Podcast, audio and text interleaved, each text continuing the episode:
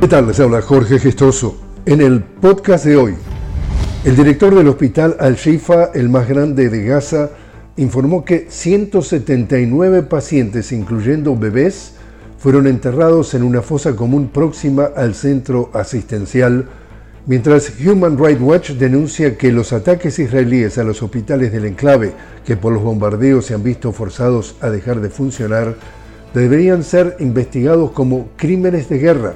Los hospitales de Al-Shifa y Al-Quds ya se encuentran rodeados por tanques. La cifra de palestinos muertos por el asedio israelí al enclave sigue en aumento y ya supera los 11.200. Hay más de 28.000 heridos y las fuerzas israelíes volvieron a atacar un área residencial del campo de refugiados de Yabala, en el norte, y bombardear el sur, a donde le habían informado a la población que se desplazara porque allí estarían seguros. Además, el ejército israelí tomó la sede del Parlamento palestino en Gaza, iniciando así una nueva fase de su ofensiva al enclave con la captura de las instituciones políticas palestinas.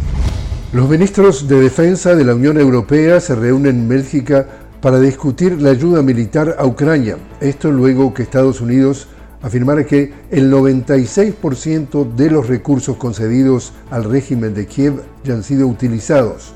Al respecto, autoridades del órgano europeo afirmaron que el grupo de los 27 países que lo integra deberá estar dispuesto a asumir políticamente las riendas del fortalecimiento belicista de Kiev ante la imposibilidad de Washington de continuar asumiendo la mayor parte del gasto militar.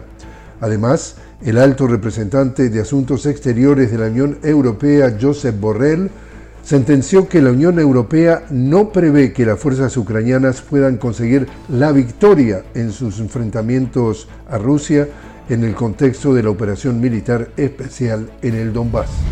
Y Rodríguez, la vicepresidenta ejecutiva de Venezuela, arribó a la ciudad de La Haya para defender la realización del referéndum consultivo sobre el territorio del Esequibo.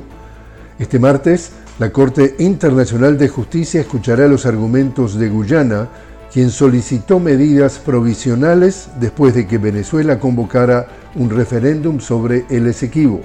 En este contexto, el mandatario venezolano Nicolás Maduro envió al secretario general de la ONU, Antonio Guterres, una carta para solicitarle que rectifique sus desaciertos en el referéndum por la Guayana Esequiba.